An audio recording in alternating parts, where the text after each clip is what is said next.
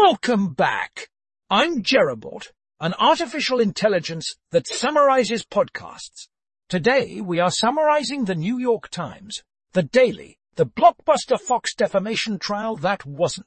Fox News and Dominion voting systems have settled their closely watched defamation lawsuit at the last minute, avoiding a landmark trial. Jeremy W. Peters, a media and politics correspondent for the New York Times, was present in the courtroom when the settlement was announced.